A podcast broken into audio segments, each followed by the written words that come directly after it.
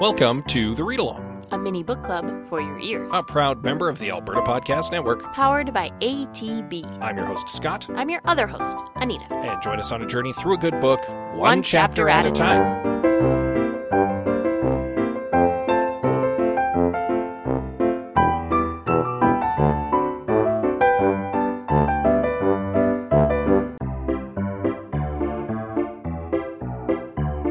Hosted by Andrew Paul and Elizabeth Bonkink and produced by Lisa Pruden, the Well Endowed Podcast explores the impact of passionate people who are working to make Edmonton a strong, vibrant city to live in. The Edmonton Community Foundation helps people create endowment funds. The podcast tells the stories of how these endowments intersect with the community. You can check it out right now and subscribe at thewellendowedpodcast.com. Hello. Welcome back. Good day, and welcome to day eight quintillion of social isolation. Also, day maybe 40? Who knows? Time, as we've commented before, no longer really has any meaning. Time has no meaning. That's right. Uh, the- really, the only way we are able to accurately measure the passage of time at this juncture is with the chapters of this book. Yep, counting chapters. So we know that time has passed and that only nine chapters of it have passed. Has it though? Kinda. Join us next week for chapter 10, chapter 1. Ha, It's, uh, ha, an intentional callback. indeed. We're having a good time. We're also, you know, appropriately, perhaps enough, sleep deprived because of the tiny babby. Uh, we are uh, not getting the sleep we should be. No, we're not. And I get it in weird chunks, and sometimes I am utterly dead to the world because my body just shuts right down. Yeah, ditto. And uh, that is perhaps uh, an appropriate way to segue into our recap of last chapter, Indeed. where Dom and Beth take a trip back to Whittier Lane and actually sit down and talk to the caters and try to get things sorted out. But it's Mm-hmm. a it's a meeting that leaves Beth with more suspicions than answers. Uh, Everything is going to leave her with more suspicions at this point. Yes, and she leaves them with a lingering threat that she may or may not follow through on as we segue Uncool, strange lady. into Chapter 9 of Perfect Little Children by Sophie Hannah.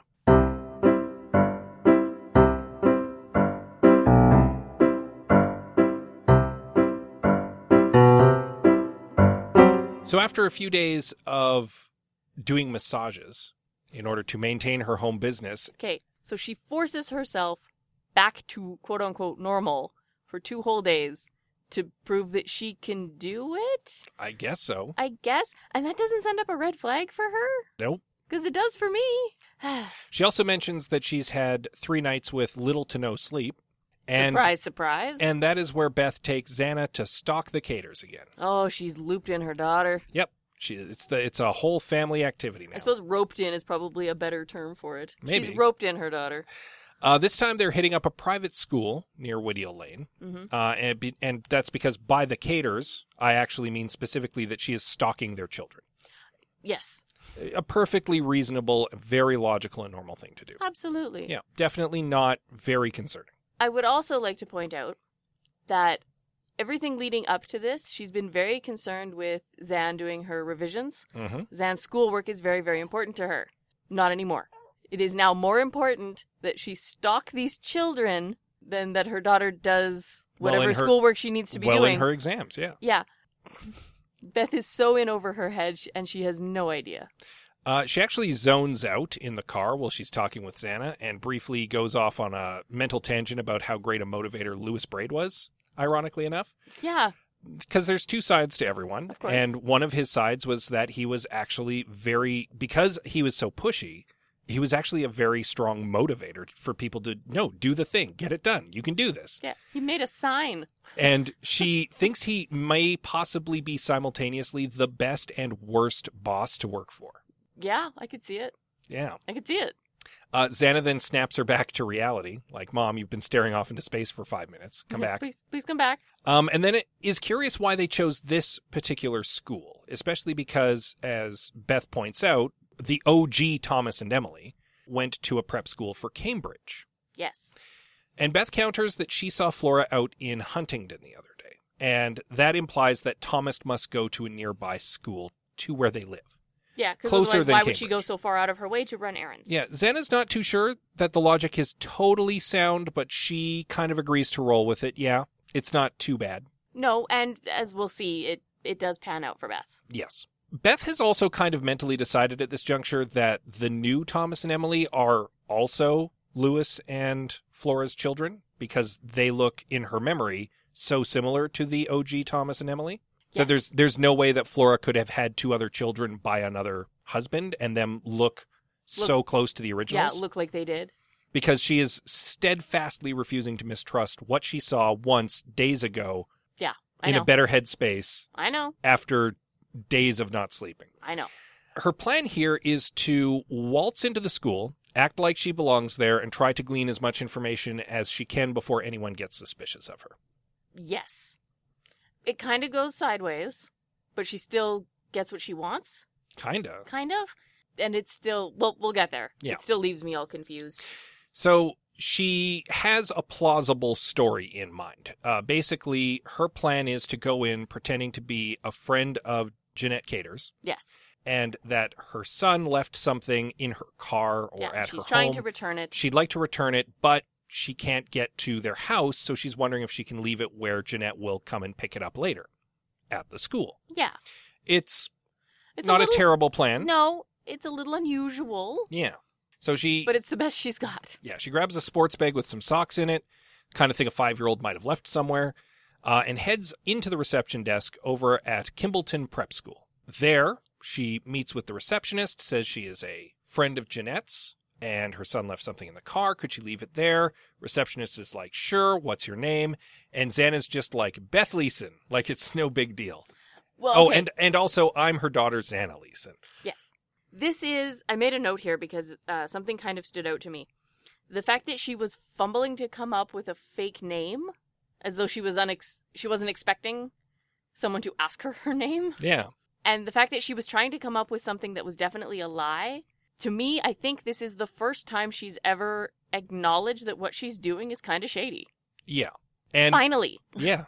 She also kind of resignedly admits to herself that maybe it was kind of futile to come up with a fake name anyway, because if Jeanette Cater came to pick up her children and the receptionist was like, hey, a lady came and dropped this off for you, her name was obvious fake name of someone that Jeanette doesn't know, she's going to be like, that's Mm. Beth, isn't it? So she's just like, yeah, okay. And she might as also well face it head on. Good calls, Anne. yeah, she also realizes that like she stands out at the moment because her hair is half brown and half blonde because the color's growing out. hmm And because she's a workaholic insomniac, she's neglected going and getting it redone. So So she's very distinct looking. Yeah.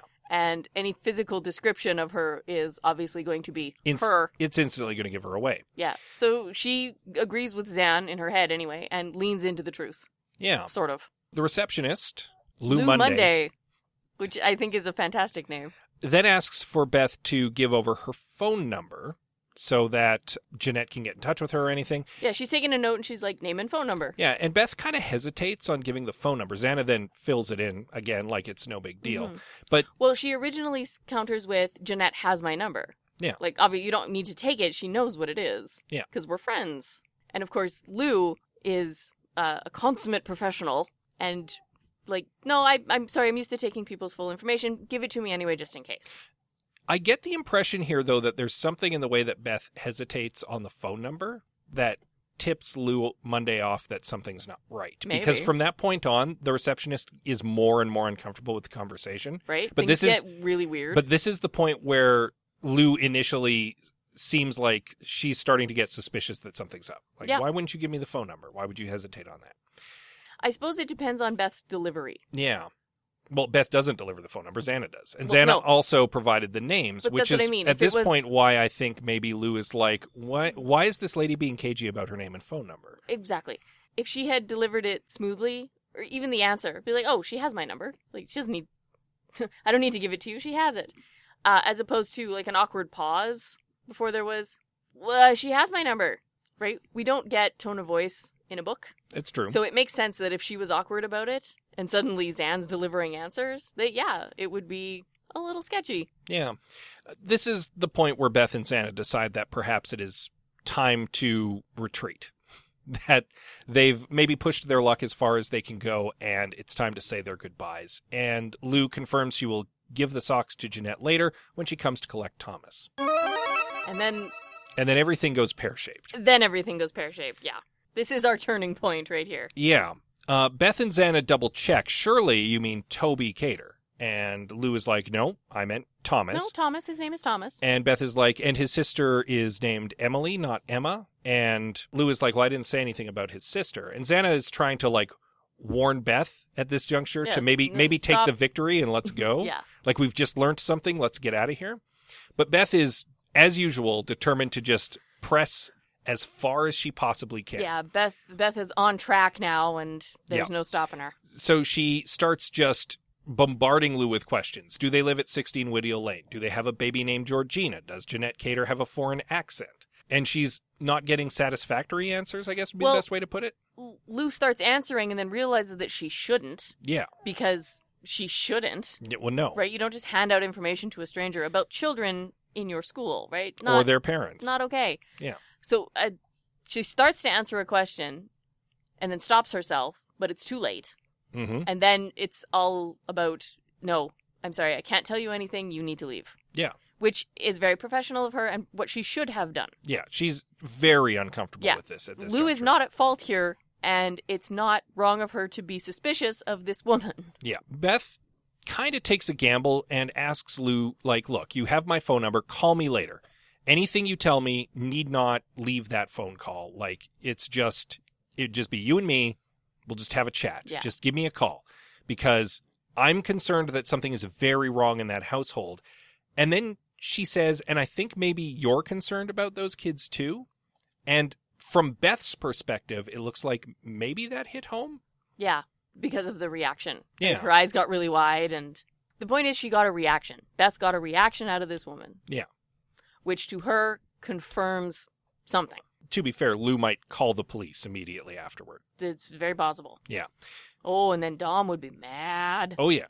So like this this leaves us kind of at the end of what was a fairly short chapter, but with many many questions because this is a solid hit. Yeah. This this Answers seems to, some questions, and then of course raising of more. Yeah, but this seems to imply that something is up and that Beth maybe didn't see anything. Like I said, this is And- our turning point. And moreover, Xana is there. If Beth is unreliable, and she is, and I'm going to go into that a little more in a moment, Xana is there as a Eyewitness. as as a reliable witness to this. Mhm. Uh, no, the fact that Xana is there gives a lot more credence to what Beth has uh, gleaned.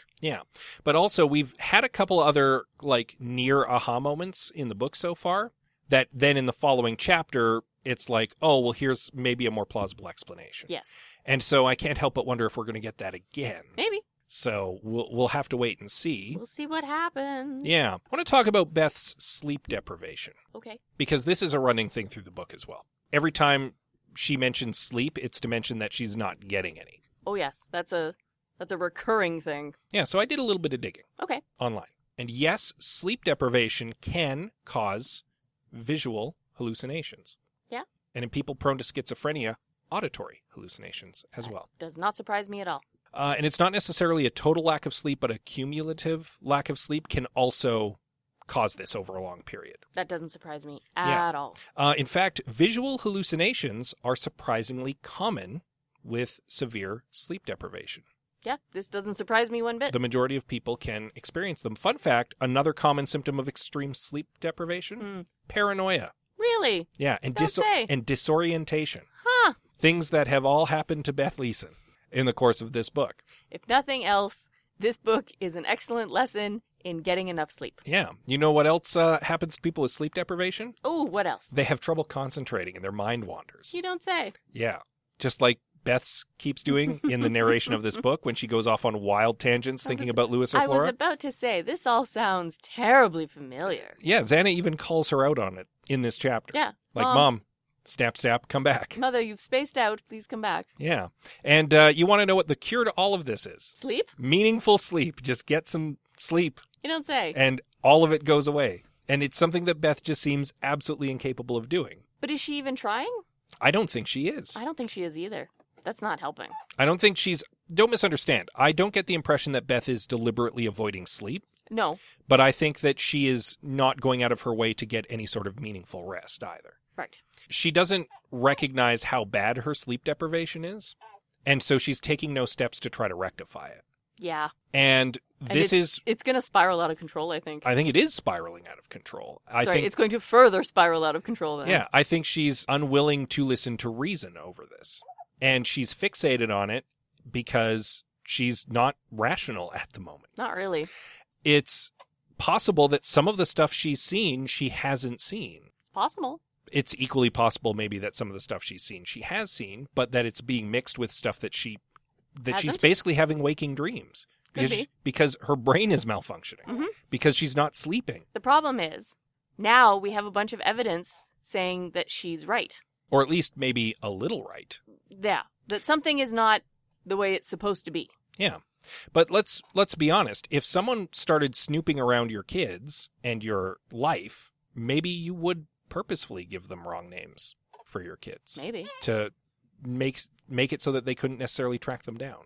maybe. Like if the caterers are legit and they're concerned about their kids, maybe they did give her fake, names. Fake names could be. It's possible. Or maybe Flora has very good reason to want to keep her presence in Britain secret from Beth Maybe. there's still this unspoken thing that happened with baby Georgina and this picture that Beth doesn't want to admit to herself or to us, the audience. hmm Just saying.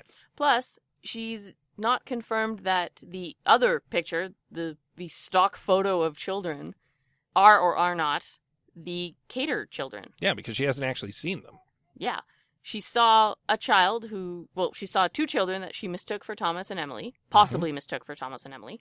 And she knows there are two children that belong to the Caters, and she's seen a picture, but she hasn't referenced that picture with a face. Mm-hmm. So, uh, There's there's still a lot of variables in the air here, and this chapter, while it does prove maybe something weird is going on, doesn't really prove that that weird thing is that there is a duplicate Thomas and Emily.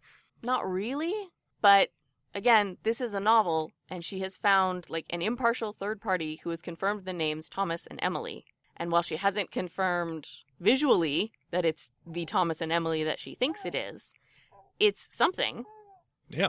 And because it's from someone on the outside who probably doesn't have any stake in this, I would say it's slightly more reliable information. Which means that she was, at least on this one count, right. On the other hand, she is not a reliable narrator. I know. That's why it all goes up in the air. Yeah. We'll have to still wait and see what's going on. Also, this is something that caught my attention. This is the first time she has mentioned any kind of concern for the well being of these children. Which makes me believe that that's not really what she's concerned about. Yeah, except she got a reaction out of Lou Monday. So if she is concerned for these children, she's never brought it up before in her head with us, the audience. So what is it that she's worried about? I don't think she really believed that until it came out of her mouth. okay, let's give Beth the benefit of the doubt for a minute. She got a reaction out of Lou, which means that Lou would be concerned for the well being of these children as well, which means there's something going on that Beth suspects and has not brought up yet. So, what is she suspicious of? What she has a theory. I don't think she does. Like I I legitimately think this is her sleep deprivation paranoia speaking. I think that in the heat of the moment she blurted out I'm concerned that something's going on in that house. I'm concerned for those children. Like it dawned on her in that moment to say that. I'm not saying that she doesn't necessarily believe it in that moment, but I think it's the first time it's dawned on her that there may be something untoward going on. Maybe. And the fact that it got a reaction maybe just kind of like made her more suspicious of it. I can't help but think that she has a theory that that she has not divulged to the audience yet. But we're in her head. She's I know. Maybe she hasn't admitted it to herself. and that's why I'm saying I, I don't think that it was something that she was cognizantly aware of until she said it to Lou, Oh. See, and I disagree. I think there is something there, and she just hasn't told us. or she thought about it in the last two days while we weren't in her head Yeah. because she was giving boring massages. So I think Beth suspects something. Beth is obviously suspicious of something, otherwise she would have let this drop days ago. Mm-hmm. Well, as opposed to suspicious trying to figure out what's going on, I think Beth has a theory, and she's trying to prove it. Okay. Uh, well, with that said, Um, perhaps that's good enough reason as any to wrap this up. So we will say that perhaps we'll find out more next chapter, or perhaps everything will will be turned once again on its head, and it will Could go either way. and it will appear that maybe this was all a misunderstanding. As we move into chapter 10, uh, you'll want to read up on that in time for next week. And in the meantime, the Alberta Podcast Network, powered by ATB, is uh, supported not just by ATB, but by many sponsors who provide a number of products and or services uh, to you, the listener, and to uh, to the community. And uh, this seems like as good a time as any to discuss some of those products and or services. This episode of the Read Along is brought to you by Taproot Edmonton, your source for curiosity driven coverage of our city cultivated by the community. Taproot has launched a service to answer your questions about Edmonton's response to the COVID 19 pandemic and our experience of it. The idea is to help you understand this complex and quickly evolving topic with succinct, well sourced answers to any questions you might have. Find the COVID 19 microsite at taprootedmonton.ca. Yeah, Taproot is uh, another one of the projects managed by founding Alberta podcast member Karen Unland. We love you, Karen. Yeah, you can also check out one of her uh, other projects in the podcast. That's a thing. hmm She records with uh, With her daughter? with her daughter, and they discuss uh, things that adults maybe aren't up to speed on that the uh, that the kids are these days. Uh, I think last time it was explained as a young explains things to an old, Yep. which is the most appropriate thing, I think.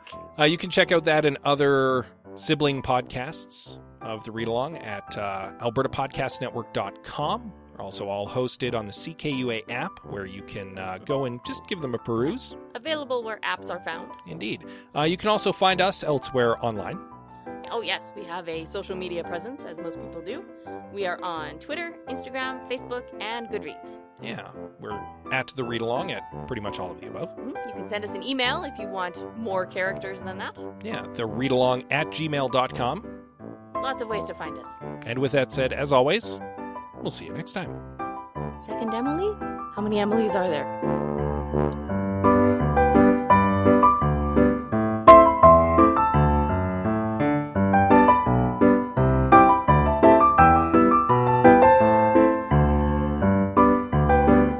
Thank you for joining us on The Read Along with your hosts, Anita and Scott Bourgeois, a proud member of the Alberta Podcast Network, powered by ATB. All read along music is by Kevin McLeod at Incompetech.com. Cover art is by Aaron Beaver. Be sure to join us on Twitter, Instagram, and Facebook at The Read Along, and check out our group on Goodreads.com.